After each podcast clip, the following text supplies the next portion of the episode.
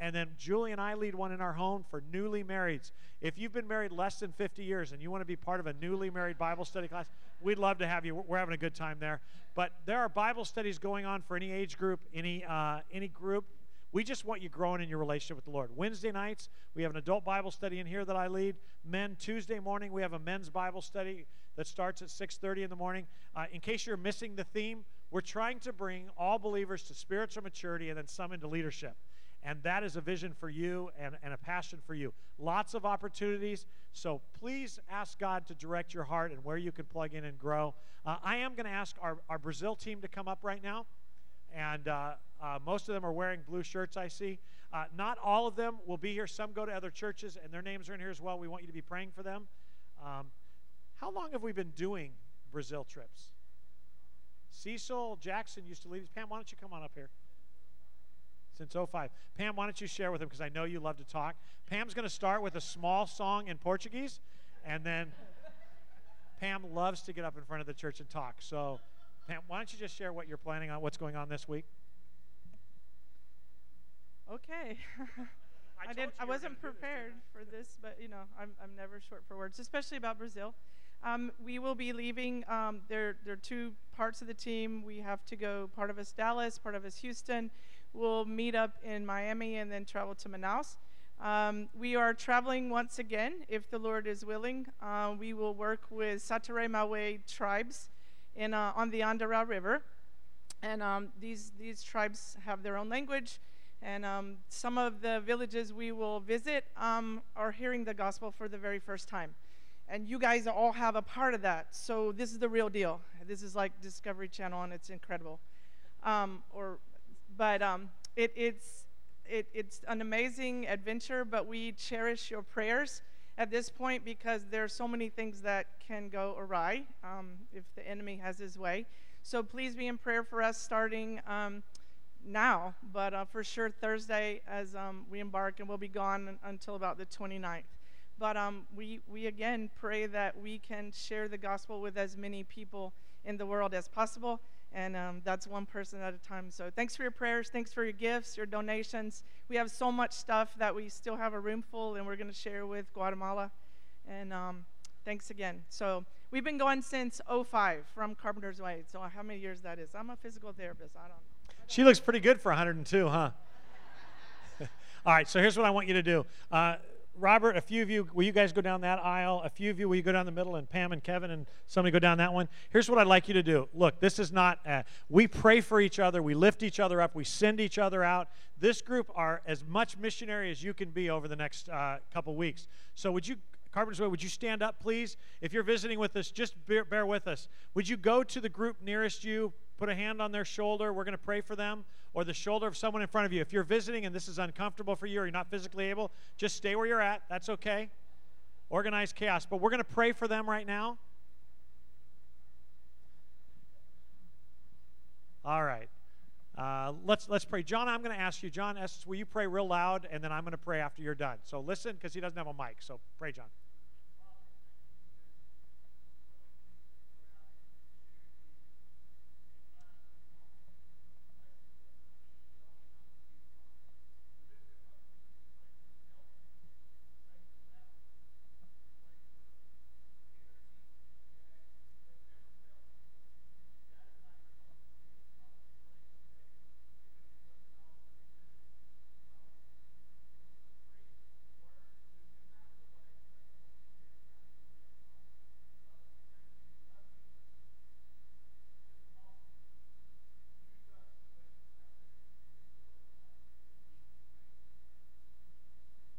Amen.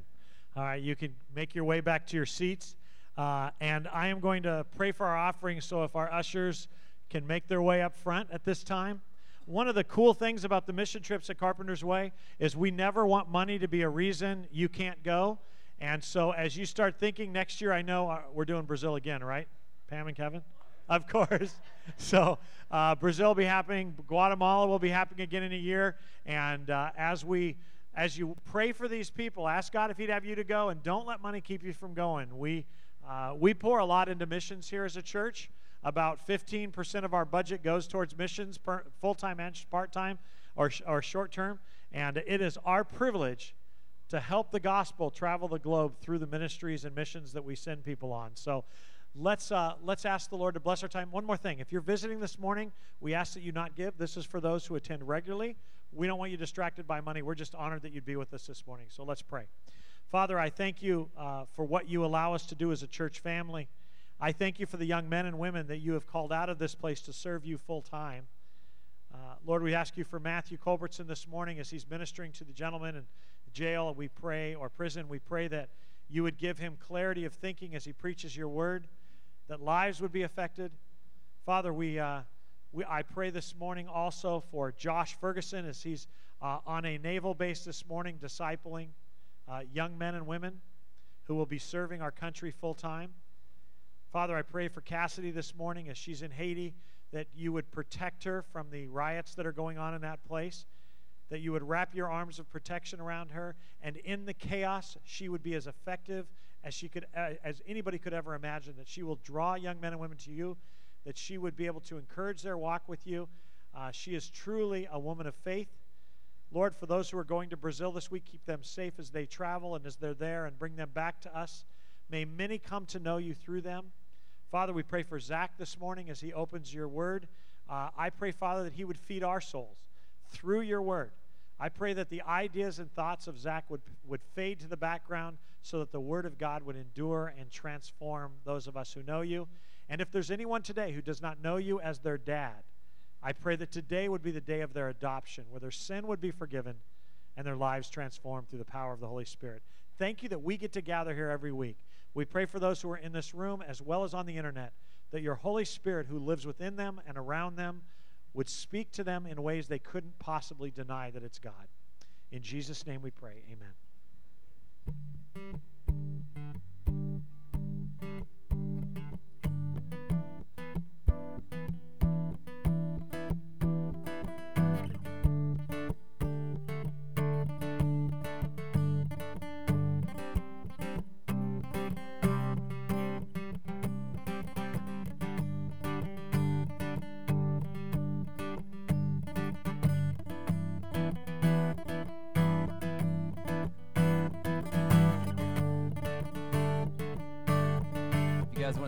Worship with us, more than welcome.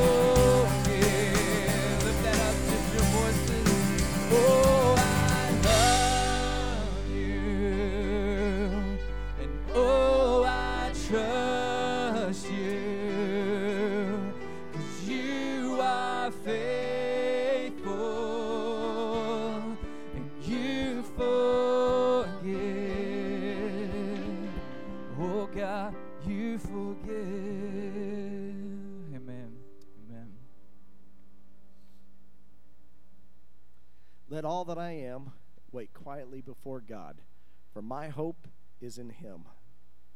He alone is my rock and my salvation, my fortress, where I will not be shaken.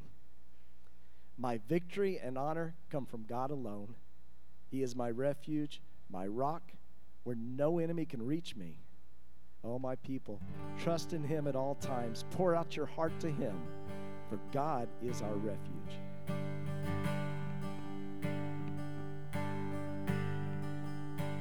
at your name. The mountain shaking from crumble at your name. The oceans roar tumble at your name.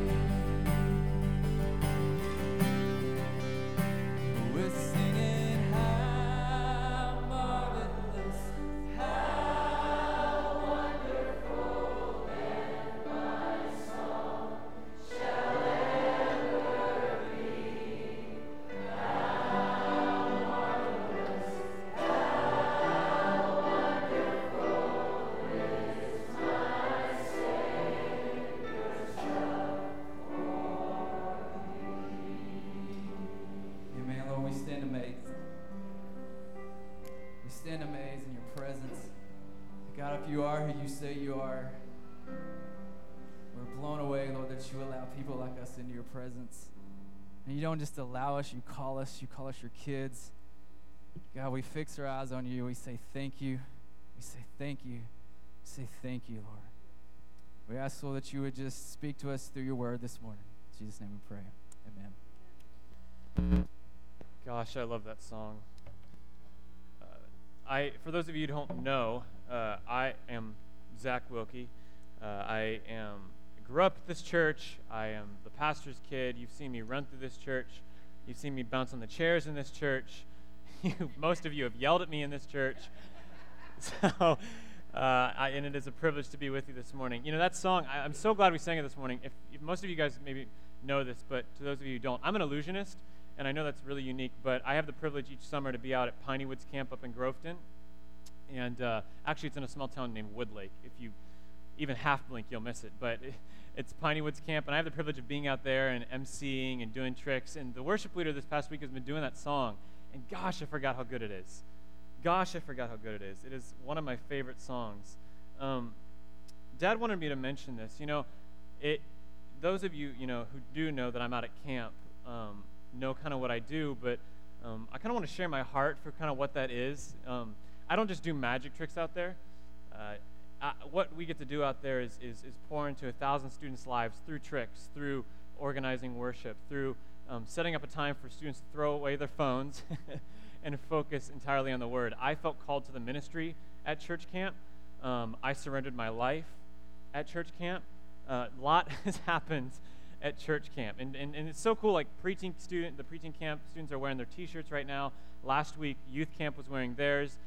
Camp, you know, we, it's not just something we do because we want to have a vacation. It is an intense, amazing ministry that God uses. Just this past week, dozens of students out at Piney Woods accepted Christ. The week before that, dozens. Um, it is an amazing, amazing thing what happens when you separate yourself a little bit from the distractions and focus on God's word. And so it's really cool to be able to be out there and get out of a straitjacket for a bunch of people. But it is really neat to see God work in the lives of those students. Um, I am so excited for this morning. Uh, if any of you know me and have ever heard me, you know how hyped I get. And so you can imagine, in being that we're in Philippians this morning, I am crazy hyped. We're going to have an amazing, amazing morning.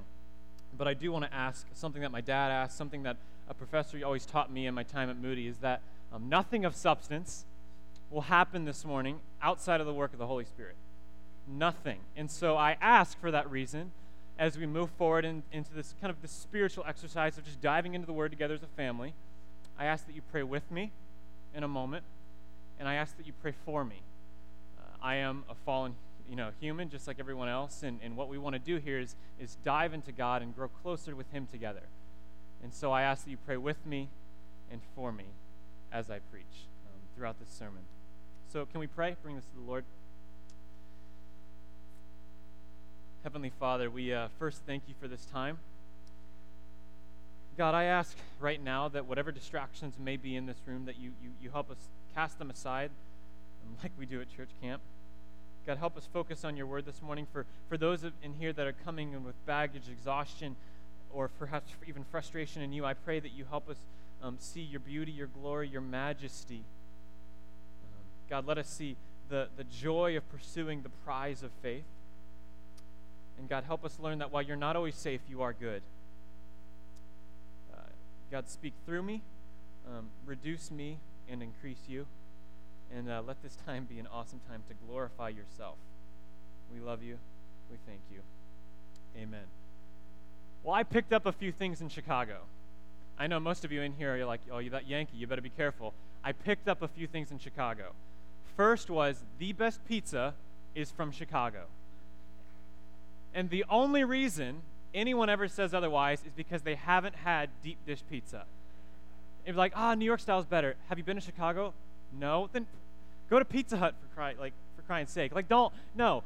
Deep dish is the best pizza from Giordano's on Rush Street in Chicago. Okay, you got to go to Rush. You got to get the water. The water, the Chicago water is what makes the dough. Okay. I also learned that that that Chicago makes the best hot dogs on the face of the planet, okay? Now you're like, it's just a hot dog. No, no, no. God can redeem that. The best hot dogs are from Chicago, okay? They put peppers and a huge dill pickle and tomatoes and like things you didn't even know could go on a hot dog. They put on a hot dog. I also became a coffee snob in Chicago. Chicago spoiled me. Y'all, I didn't even know like there were so many different types of coffees and like brewing methods, and dad makes fun of me, but I am a coffee snob. Like, I, I prefer it to be at 205 degrees because if it's a little too hot, then you're going to burn the grounds. If it's a little too not hot, then you're going to get muddy water, and that's gross. Ain't nobody wants that. So I love coffee, and Chicago has the best coffee, okay? I also learned something else. The best organization on the face of the athletic world are the Chicago Cubs. The best, and all right, I know you got some, I know you got some Dallas, I, we beat you to it though, so hey. Here's the thing I know some of y'all are like, Dallas Cowboys is a great organization. They just have money. That's all y'all have. Okay? The Chicago Cubs fought for 107 years to acquire, 107, something like that, to acquire a World Series championship. And let me tell you why they're the best, okay? I fell in love with the, the Chicago Cubs the first time I went to a Cubs game because Cubs fans are like no other, okay? They are absolutely committed, like crazy committed to the Chicago Cubs. It could be possibility of snowing and freezing. If a, if a game is still scheduled to be on, they will be at the game. They will skip work, and you'll have a CEO of like Google and the trash man sitting right next to each other. Okay, it doesn't matter where you come from. Everyone comes together under the Chicago Cubs. Okay, now the fans are so committed. They waited 107 years for a championship. Harry Caray knew what was coming. He knew it was coming. He announced it in the 80s. 2016 was the victory. But they are so convinced. I, I remember I had, I had friends who were Chicago Cubs fans before they won the series, and they're like, this is our year. This is our year. And it was in 2016. And then after they won this past year, they're like, hey, it may not be this year, but it's coming next year. But I know Chicago Cubs are so committed that they will wait another 107 years if they have to for another World Series championship even though next year's the year, but that's a different discussion. But here's, as I was thinking about this sermon, and I got distracted with some Cubs highlights, uh, I was thinking about Cubs fans, and I thought, you know, what would it look like if we were as crazy about Christ as Cubs fans were about the Cubs? Like, like I know Cubs fans, and they would be willing to drop anything and fly anywhere to convince you why the Cubs are the best team in the world whether you disagree or not, they will go anywhere in the world to prove to you why they're the best. They are so committed to the Cubs. What would it look like if we were so focused on pursuing the prize of God, the prize of faith, that we were willing to drop everything and say, you know what, let me convince you why this Christ thing is the ultimate end? Like, what would change? How would we treat our families? How would we treat work? How would we treat our, our, our, children? What would change in the way we treat one another if we are so committed, so devoted, rain, snow, whatever, that, that, that nothing gets in the way of pursuing the prize of faith? Well, that's what I want to look at today in Philippians 3. I am very, very excited about this. And, you know, and, and, and let me go ahead and say, I'm not suggesting the church should be like a baseball game or a baseball organization under any circumstances. But we're going to look at in Philippians 3, like why it is so necessary to focus on the prize of faith and be entirely committed to Christ. Because I think too often in the church, it's easy to be not be committed Christians, but be just kind of distracted deists who don't really know much about the God that they serve.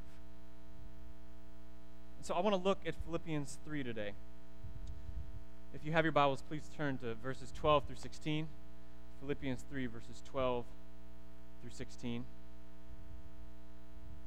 Philippians 3, 12 through 16.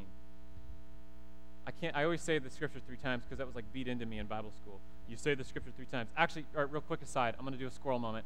Last week, Dad said, like, y'all can grade me, like, on my preaching, which was really funny moment because if you ever sitting in a preaching class, this is what it looks like. I'll say something, you know, turn your Bibles to this, and every student's like this. So if you, the preaching here is really easy because none of you are like getting down and taking notes and adding a grade. So this is actually really fun. So I'm not a student today, so you don't have to grade me, please, by all means. But I said the scripture three times, so if you are grading, there's an A there. there you go, Dr. Neely. uh, let's look at this. Verses 12 through 16. Not that I have already obtained this or am already perfect, but I press on to make it my own because Christ Jesus made me his own.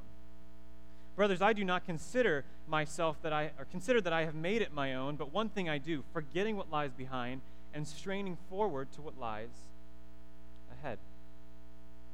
I press on toward the goal for the prize of the upward call of God in Christ Jesus. Let, and let those of us who are mature think this way. And if anything you think otherwise, God will reveal that also to you. Only let us hold true to what we have attained. Well, as you can see, there's not a whole lot to talk about. uh, no, of course I'm joking. I'm a Wilke. Look, this this text. so, you guys, listen up. This text here is crazy because the Philippian church. Uh, this letter to the Philippian church, this epistle, in, in my opinion, is arguably one of the most profound passages we have from Paul. It's one of the most profound passages we have in Paul, and I know that's saying a lot if you've read any of Paul's writings because he's kind of a crazy man, but, but this is one of the most uh, profound passages. See, in these four verses we just read, he's completing a thought from the first, uh, the first four, verses 4 through 11. In, in these first verses, he, kind of like the song we just sang, everything else is worthless, worthless. Paul is making a point that there is no credential, accolade, accomplishment, achievement. There's nothing that comes close to knowing Christ. And so now he's moving into the, the verses we just read, but it's important to kind of get this context here. So I'm going to read verses 4 through 11. He says this Though I myself have reason for confidence in the flesh also. If anyone else thinks he has reason for confidence in the flesh, I have more. Circumcised on the eighth day, of the people of Israel, of the tribe of Benjamin, a Hebrew of Hebrews, as to the law, a Pharisee, as to zeal, a persecutor of the church as to righteousness under the law, blameless. But whatever gain I had, I counted as loss for the sake of Christ. Indeed, I count everything as loss because of the surpassing worth of knowing Christ Jesus, my Lord. For his sake I have suffered the loss of all things and count them as rubbish in order that I may gain Christ and be found in him not having a righteousness of my own that comes from the law, but that which comes from faith or through faith in Christ. The righteousness from God that depends on faith, that I may know him and the power of his resurrection and may share his sufferings, becoming like him in his death, that by any means possible I may attain the resurrection from the dead. So Paul is just saying, okay, he's like, okay, guys, listen up. I, I love the church, you know, Philippi here, but listen up. Nothing of substance comes from you, everything is Christ. And he's saying, now listen up. Everything that you think is awesome, you know, being a Hebrew of Hebrews, a Pharisee, those things that you really kind of cherish, that sense of morality, even that is rubbish compared to knowing Christ. Now, this word for rubbish in the Greek, I'm a Greek nerd. This word for rubbish in the Greek is, is, is the word poop, dung. It's about as close to cussing as Paul could get saying everything else is junk compared to knowing Christ. Essentially, what Paul is saying there hey, you, you know how being, you, you cherish being circumcised on the eighth day? You know how I came from the tribe of Benjamin? Yeah, Benjamin. You know how I lived my life perfect as a perfect Hebrew? You know how I was a true Pharisee if there ever was one? You know how I was so devoted to the law that I was willing to persecute the church for their apparent disobedience of the law? You know those things that you guys perhaps, the, the, there's a sense that you see as to strive for? Yeah, it's all dung compared to knowing Christ and finding resurrection in, from, in Him. And he then goes on to explain how he desires to experience Christ's resurrecting power, willing to throw off anything. He says, by any means possible. Throw off anything to acquire resurrecting power. Now, here's the thing. Here's what I think is really crazy as we kind of move into this to the text for today. If you look at verse 1, Paul says, Rejoice in the Lord always. Just kind of a quick aside here. Re- or rejoice in the Lord. That's a nice phrase and easily looked over, but let's look at where he's writing this from. Paul's in prison in Rome, in the Praetorium. It's a big word, but it basically just means a storm cellar. It's a little, it's a little, uh, a little cave in the ground, just about big enough maybe to crouch down in. and he's imprisoned in it, and he's writing this letter to the church of Philippi saying, Hey, rejoice in the Lord. Say, Hey, I, I, I, I have nothing to offer God. He's not saying, you know, I'm really suffering right now. Christ kind of owes me a good day. He's saying, rejoice in the Lord. He is suffering in prison, and he's writing this, this, this, this letter in the praetorium in a tiny cellar, barely enough room to, to, to, to, to write, or enough light to write. And he's expressing his joy in Jesus Christ.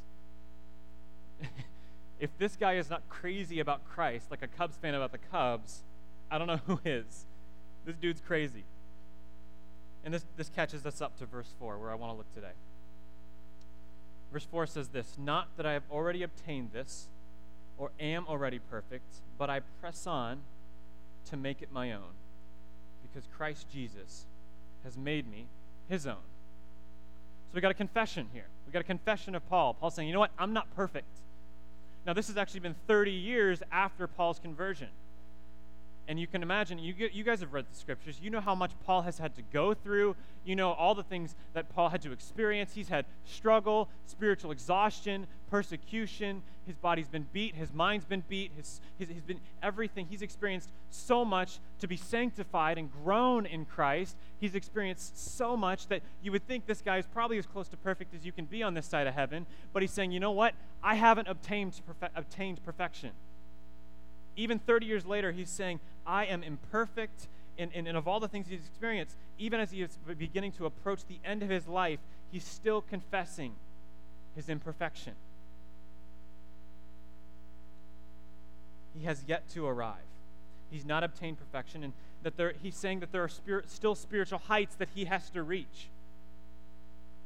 This is huge because Paul is beginning to move into talking about pursu- what I'm calling pursuing the prize of Jesus Christ, namely eternal fellowship with Him. And, and in this verse, there's a huge point. There's a huge point. If, if you take notes, this is something that, that just blew my mind. In pursuing the prize, perfection is never a path. In pursuing the prize, perfection is never a path. Now, let me go on an aside here. We're not just talking about legalism, okay? We have in the church legalism has been such a, a, a, an ideology or an idea of kind of anti biblical thought that we have railed on it. Okay? But let me, let me go there for just a second, okay? I haven't read all of it, so don't ask me questions. But in C.S. Lewis's book, The Screwtape Letters, um, I, I want to finish it. He, he, he basically, the premise, if you've read it, is uh, a high ranking demon is teaching a young protege demon on how to distract humanity. And he says, you know what? Uh, humanity, the, the Christians are too devoted to Christ to fully move their focus from Christ. So, what you have to do to distract us is you have to convince them Jesus and. Jesus and this. Jesus and that. Jesus and a good financial situation. Jesus and a good home. Jesus and a healthy body. Jesus and a moral lifestyle. That's how you distract Christians. And this idea of legalism that we've railed on for so long is essentially that that for you to attain salvation, to attain the prize coming, to fall in love with Christ, to be called into salvation with Christ, for that to happen, you've got to either reach Christ's standards or your standards, neither of which you'll ever meet. And so the whole purpose of the gospel, the whole foundation of the gospel and Christ's life and ministry on earth is now made obsolete. That's legalism, okay? It's I now bring something to the table. So Christ's death on the cross means nothing. Christ's resurrection means nothing. The Holy Spirit's seal means nothing. That I'm doing this on my own. And it's a complete defiance against the gospel. But I don't think Paul's just talking about that. There's an element of that, but I think I want to step back a little bit from legalism because I know many of you, and I know many of you run from that. And as we as a church need to run from that. But this is what I've observed you find Christ, you're focused on Jesus, Jesus, Jesus. You spend your time in the Word every day. You fall more in love with Him. You're crazy about the life changing nature of really just being united to Christ. Then some time passes. You start missing your devotional time. You start getting frustrated that you haven't kept up with your devotional time.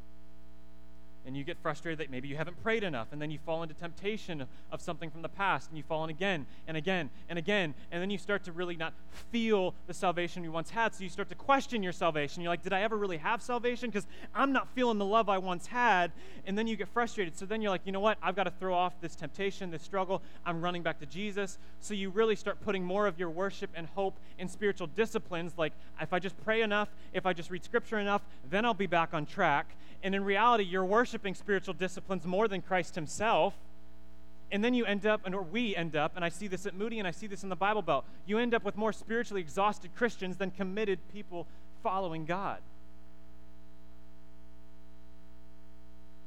Jesus and spiritual disciplines can distract too. If it's not Jesus, Jesus, Jesus, it's not salvation. So, what Paul is getting at here is not that I've already obtained this or am already perfect, but I press on to make it my own because Christ Jesus has made me his own. He's saying, you know what? Uh, Christ is continually going to make me like himself as I grow closer toward the end of my life, but I'm never going to arrive till I get there. Even in the moment of my last breath, I will not have made it until I see Jesus. I'm imperfect, I'm fallen. And the moment we realize that is the moment we find freedom.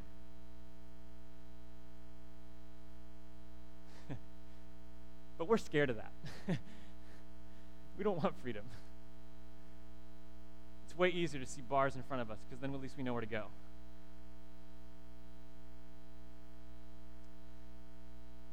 Now, why is this possible? Because of grace. Lamentation says his mercies are new every morning. What Paul is getting at is this salvation thing is entirely devoted, is entirely a work of Christ, in that while I press on to make it my own, I do my best as, as, as a follower of Christ. Ultimately, what matters is Christ Jesus has made me his own. Now, I'm not saying just go out and, and just do whatever because Christ has saved you. That's not what I'm saying. Read Romans. What we're saying here is we live our lives devoted to Christ as best we can and rest in the fact that He's pulled us into His arms. And He, and he doesn't stop there. He, he's such a savage. He goes on. Verses 13 and 14, he says, Brothers, I do not consider that I have made it my own, but one thing I do, forgetting what lies behind and straining forward to what lies ahead. I press on toward the goal for the prize of the upward call of God in Christ Jesus. So we have in pursuing the prize, perfection's never a path. And in pursuing the prize, we must exercise holy forgetfulness. we have to exercise holy forgetfulness. Now, I'm using this term here just, it's, it just, just to, to exemplify what Paul is getting at. You all know Paul's past, right? You know how much, um, how he persecuted the church. He was Saul. He, he, he killed Christians because he felt they were not following law. He was, uh, he was taught under, I believe his name, Gamaliel, Gamaliel, Gamaliel, Gamaliel uh, who was one of the best Jewish minds, whether he, you know, in, in, in philosophers of, of ever, and he's considered one of the best minds. He was trained in Jewish law. Saul knew the law. He was converted. Christ comes before him and says, Why are you persecuting me? Paul, Saul is converted, becomes Paul, and begins his ministry. Now, if we know Paul's past, can you imagine how much pain he must felt, must have felt every day for the amount of lives of his brothers and sisters that he took? For the sake of the Jewish law? Can you imagine? I, I imagine this, like as I was thinking about this, I was thinking, man, I get, I get nervous about perhaps like the fib I told when I was 10. Paul slaughtered Christians and had to go about his ministry every day. So here's a question do you think Paul could have accomplished anything God had before him if he was obsessing over his former actions? He had to move forward with what lies ahead. Of course not. He couldn't. Paul had to rest in the redeeming work of Christ in his life and throw off the shame and regret and hurt that Christ ultimately bore on the cross. Now, there's still going to be pain. There's still going to be hurt, and Paul struggles with that. We know that. But he couldn't have accomplished anything Christ had before him if he didn't exercise holy forgetfulness, pressing forward to what Christ had before him. But one thing I do, forgetting what lies behind and straining forward to what lies ahead. what the Lord is teaching us through Paul is so foreign to us in the modern culture. We have no idea what it means to forget. We, have, we know how to forget keys and a cell phone, but we have no idea what it means to throw off shame. We have no idea what it means to throw off former past, to press into life in Christ and be dead to sin. We have no idea what that really looks like because we can't fathom what it actually means to forget. Let's look around a little bit. The most tangible place to see this is the political world. What's the first thing that society does when a candidate that they li- do not like starts running for some sort of office? They look back their entire life, find some sort of horrendous action, and disqualify them not just for the job, but for dignity. Or, or you go on Facebook and you have Facebook reminding you of a friend you haven't seen in 10 years that you, that you really never talk to anymore. Or let's get even more real. We're mesmerized by testimonies filled with drug addiction, gang affiliations, violence, and so we maybe we watch like three minute videos. We watch three minute videos on on, on you know, you know, gang member comes to Christ, when maybe in reality that gang member doesn't want to be known by being a gang member, he wants to be known by being a Christ follower.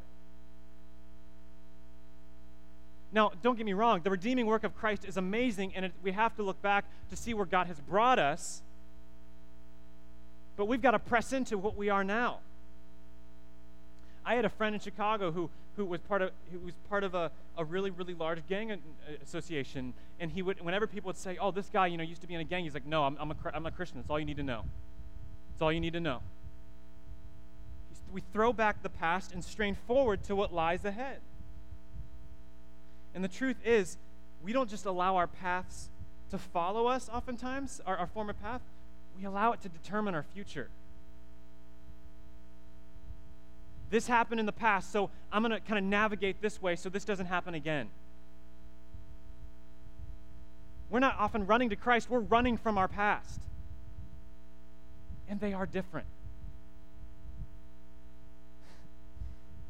My friends, God has declared us righteous and called us into unity with Him, and the safest place is with Him, is running to Him. Now, let me clarify real fast. There are consequences for sin. I'm not saying if you're going to hire someone and they have a questionable legal past to say, oh, whatever. there are consequences for sin, and some sin has more consequences than others. But what I am saying is, Paul is exhorting us to throw off our past and strain forward to what lies ahead. And namely, the prize of eternity with Him. In these verses, Paul is using athletic imagery. He's, he's, he's, using athletic imagery, which would have been relevant at the time because the Olympics began to kind of start around this time. They had races. And so Paul is kind of using this race imagery here that, that I forget what lies behind and I strain forward like a runner. You focus on the path ahead, you focus on the finish line and not the path behind you. My dad loves NASCAR, really loves NASCAR. And don't get me wrong, when you watch it on TV, it's uber boring. Sorry, Dad. Now, he took me to a race a few years ago, uh, several years back, actually. And now, in person, it's an am- amazing experience. Like, salt of the earth people out there. Like, it is awesome, okay? Like, every time that car comes around that corner and you feel like the, the, the wind of awesomeness slapping you in the face, like, it's unbelievable, okay? It makes me want to eat a corn dog or two right now, actually. It's awesome. And we didn't just get to go to a race, we got to go in the garages. We got to look at these cars, and guys, they have these massive engines with like half a million horsepower and like like insane that's not true don't don't take my word for that and then like like just these massive tires that are really wide for grip and and and all these things but you know what i noticed about the cars few of them if at all had rear view mirrors. They didn't have side mirrors. Because in a NASCAR race, whatever happens behind you has no effect on what's coming up ahead of you. They just have to focus on driving forward. Now, here's the problem. If you're following me here, too often many of us are in a NASCAR race of faith and we're driving by looking in the rearview mirror. And you know what happens when you do that? You crash. You're not looking forward, you're looking in the rearview mirror. Christ is forward, your path is behind you. But we are fixated on the rearview mirror when there's a whole windshield of awesome, amazing things that God's going to do right in front of us. This is what Paul is getting at. So before we move on, a question right now I want you to be thinking out is what part of your past, what, what thing in your past, what struggle, um, what are you obsessing over? What element of your past is taking priority over your future with Christ? Where are you not allowing yourself to move on? My friends, we have got to stop living our lives focused on the road behind and keep our eyes on the destination, namely the prize to come with eternity in Christ. There is far more hope and joy that comes with that mentality. This is what Paul is getting at with 13 and 14, and then he moves on to 15 and 16. Verse 15 says this Let those of us who are mature think this way. And if anything you think otherwise, God will reveal that also to you. Only let us hold true to what we have attained. So, in pursuing the prize, perfection is never a path. In pursuing the prize, we must exercise holy forgetfulness. And in pursuing the prize, it's not about you. See, up to this point in, in the section, Paul is, has emphasized focusing on the end goal. He's, he's emphasizing how uh, and on how we have to forget the past, strain forward, like we just talked about. And now he's saying, look, mature believers who can continue to walk with God in those areas that you're not at that moment, He's going to God will reveal that to you.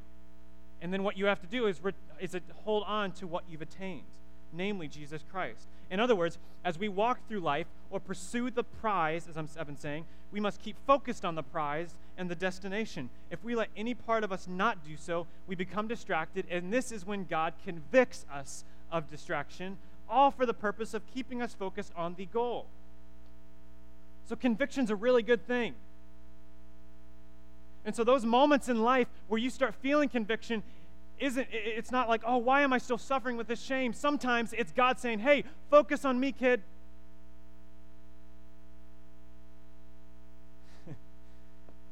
focus on me. Growing up in, in with, in, in the Wilke family, we went on tons of road trips and, and it was kind of something that my, my family kind of established early on to, to have time away from ministry and just focus on one another for a week or two a year. And so with, with these road trips, we got to go to some, some neat places all over the U.S., but uh, with these road trips came tons of driving. And if you know me at all, you know I'm very impatient. and so, so I, I would have to, I would struggle with how long and long and hours and hours these drives would go and I would usually ask, Are we there yet? Are we there yet? And I'd get bored, and I'd play a video game for 10 minutes, and then I'd get bored again. I'd watch a movie for 10 minutes, I'd get bored again. And I was so impatient. Was as I've grown up and, and I started traveling a little bit for magic and other stuff, I learned that in traveling and, and, and driving for a long amount of time, the trip isn't nearly as bad as when you focus on where you're going. Now, there could be plenty of obstacles along the way. I remember I had a, I had a gig in, outside of New York one time, and, and we had delay. I had delays and it's a snowstorm and and car, busted cars. It was exhausting. There was a lot going on, but I was so excited just to get to New York that the trip wasn't that bad. Now, let's think about this in terms of our life with Christ. Oftentimes, we're obsessed with the snowstorms of life that we're not even thinking about the eternity to come in the future. We think the snowstorm's as good as it gets, but I am here to tell you, as a follower of Christ, not as a Moody Bible Institute student or as an intern or anything or any of these things, I am here to tell you that it gets better. That the snowstorm you might be in right now, the plane delay, it might smell weird, it might be uncomfortable, but that is not the end, people.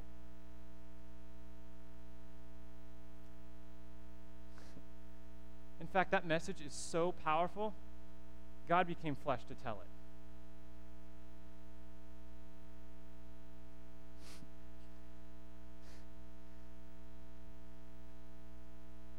Got to focus on the destination in our spiritual walk, not the obstacles along the way. We have to focus on the prize because we live in a fallen world with fallen people and we will get overwhelmed. There will be exhausting moments. We will get frustrated with our families, with our friends, with our jobs, with God. But as, as Paul says, all of that means nothing when compared to the glory of knowing Christ.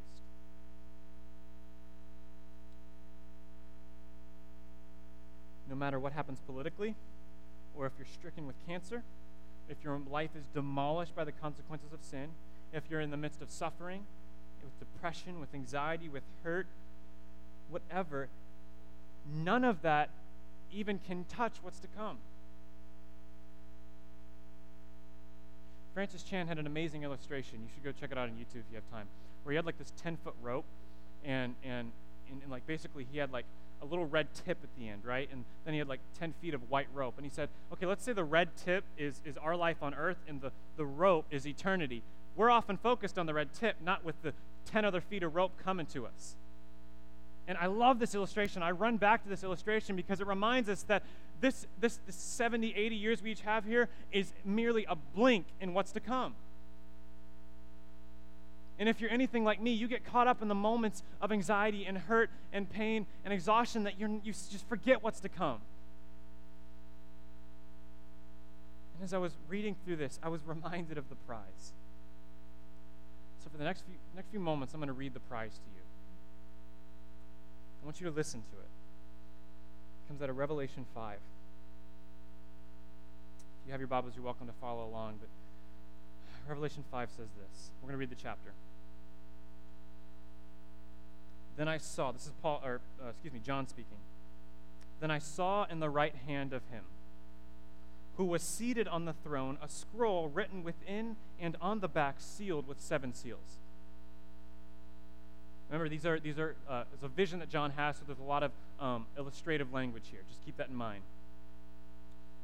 And I saw a mighty angel proclaiming with a loud voice, Who is worthy to open the scroll and break its seals? And no one in heaven or on earth or under the earth was able to open the scroll or look into it. And I began to weep loudly because no one was found worthy to open the scroll or to look into it. And one of the elders said to me, Weep no more.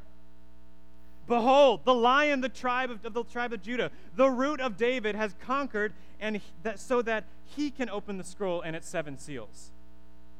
And between the throne and the four living creatures, and among the elders, I saw a lamb standing as though it had been slain, with seven horns and with seven eyes, which are the seven spirits of God sent out into all the earth and he went and took the scroll from the right hand of him who was seated on the throne. And when he had taken the scroll, the four living creatures and the 24 elders fell down before the Lamb, each holding a harp and golden bowls full of incense, which are the prayers of the saints. And they sang a new song, saying, Worthy are you to take the scroll and to open its seals, for you were slain, and by your blood you ransomed people for God from every tribe from every language, from every people, and every nation, and you have made them a kingdom and priests to our God, and they shall reign on the earth. Then I looked and I heard around the throne and the living creatures and the elders the voice of many angels, numbering myriads of myriads and thousands of thousands, saying with a loud voice, Worthy is the Lamb who was slain to receive power and wealth and wisdom and might and honor and glory and blessing. And I heard every creature in heaven and on earth and under the earth and in the sea and all that is in them saying, To him who sits on the throne and to the Lamb be blessing and honor and glory and might and forever and ever. And all four living creatures said, Amen. And the elders fell down and worshiped. Cancer ain't got nothing on that. nothing. But yet we get caught up in the moments that we don't see what's coming, guys. This is it. My friends, the prize we are running toward is not happiness or a big family or a large house with lots and lots of food or a big football field or a conservative government or a liberal government or financial security or physical health or anything in this world. No, we are striving toward eternal fellowship with Jesus Christ. And you know how excited God is for that? He sent you the Holy Spirit to give you a foretaste of what's to come. He's saying, I'm so excited. You're going to get the seal of the Holy Spirit so that my triune relationship can grow a little bit so you can experience that relationship. I know it's still going to hurt because you're fallen and you live on earth, but you get to taste what's coming, y'all. If you are a believer and your life has been touched by the blood poured out on the cross, and you've been brought from death in sin to life in Christ, you are now bound, not just in this life, but in the life to come in unity by the seal of the Holy Spirit, sharing in the fellowship with the triune Godhead. Let me be Bible school for a moment. The God, the Father, the Son, and the Holy Spirit. You're now a part of that relationship that even the angels don't experience. So let us, myself included, we have to live our lives like we have actually been changed by the Creator, by the Lamb, by the one who sits at the right hand of God, the one who is worthy to open the scroll. We are no longer bound to this world. We are des- destined for fellowship with Jesus. Does that not rock your world? I spent four years at one of the top Bible schools in the country. It was an amazing, amazing privilege that was super humbling. I'm about to start four more years at uh, one of the, the, the most extensive Baptist preaching and theology programs in the U.S., and I'm really excited because I'm an egghead. And I may, maybe by the Lord willing, I may go on to acquire another degree, um, maybe like a doctor of theology, because I love this stuff. But let me tell you, of all the academic knowledge that I learned, of all the egghead stuff that I talk about on Wednesday nights last summer and all that stuff, all of that means nothing. This is the answer. Ready? Jesus, Jesus, Jesus. That's it. You know how you always say, oh, that's just the Bible school answer, or that's the Sunday school answer. I found out if you want to get an answer right on a Bible school exam, you just write Jesus. Because that's it. It all culminates at that one point Jesus Christ on the cross and then resurrected. Yo, he breathed life into this world. He breathed life into your lungs, and he breathed life into your soul, and he will breathe life into your new body that will never decay for the sole purpose of you being in fellowship with him. So let us remember. All right, let's don't forget this part. Remember this part. Forget the past, strain to the future. Remember, we will never be perfect until the next life. I know some of you are like, I know. Just look through your life and just there's going to be areas where we struggle with this. We all do. We will never be perfect until the next life. Therefore, we have to forget what lies behind and strive for what lies ahead, which is the prize of faith. His name is Jesus Christ, and I can't wait. So I finish with this question If you leave perfection, extending the same grace to yourself that God extends to you. You leave the past in the past and you focus on what's to come. What changes? No, actually, actually answer this question in your head for me. Do me a favor. Actually answer this. If you start focusing on the end prize, what's going to change in your life? Hear me out. I spent a few hours thinking about this question and I started seeing a lot of things that could change. What changes? What needs to change? What past event, present struggle, or future distraction is getting in the way of locking focus on the prize to come in Jesus Christ? Not that I have already obtained this, that I am already perfect, but I press on to make it my own because Christ Jesus has made me his own. Brothers, I do not consider that I have made it my own, but one thing I do, forgetting what lies behind and straining forward to what lies ahead. I press on to the goal for the prize of the upward call of God in Christ Jesus. Let those of us who are mature think this way, and if anything you think otherwise, God will reveal that also to you. Only let us hold true to what we have obtained.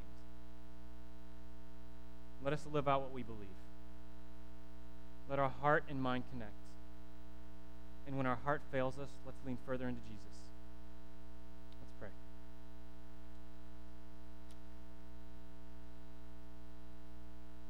Holy Father, how, how excited we are for, for the, the actualization of Revelation 5, God. The realization of that, to, to see the, the one who is worthy of opening the scroll. A lamb who has looked as if he'd been slain. God, thank you for sending your son to not just die on a cross and, and be resurrected, defeating death and sin, but thank you for, for, for, for living life and ministry on this earth, suffering in temptation, suffering in growth, suffering in the whole human experience, and sanctifying it all in yourself, making it perfect so that we can be then de- be declared perfect in your sight. God, I know through my own experience that it's so hard to focus on living for you when we often don't meet up to our own standards, God. So I pray that we begin to deny ourselves and focus more on you. Because we know even our own pursuits can be fallen, but we know that your pursuit is holy. So, God, I ask as we go from this place, as we go into Bible study groups and we have discussions, we go to lunch, we talk about this, God, that this doesn't just stick here, but we remember this every moment and every day that what is to come, that every work, every job, every day, every, every relationship, all of that has an eternal factor in it. In that, it's just a stepping stone into our relationship with you. Let us treat one another like we believe it. Let us treat our friends, our non believer friends. Let us not get bogged down by distractions of this world, of the snowstorms of this life, God, but let us be as crazy about you as Cubs fans are for the Cubs. And God, I ask if there's anyone in here who does not know you, you call them to yourself now. You, you change hearts, and that to those who have not yet seen you, you reveal yourself. Father, we love you and thank you for this time. It's in your name that we pray. Amen. You guys are dismissed. Bible study, Bible study groups will start in 10 minutes.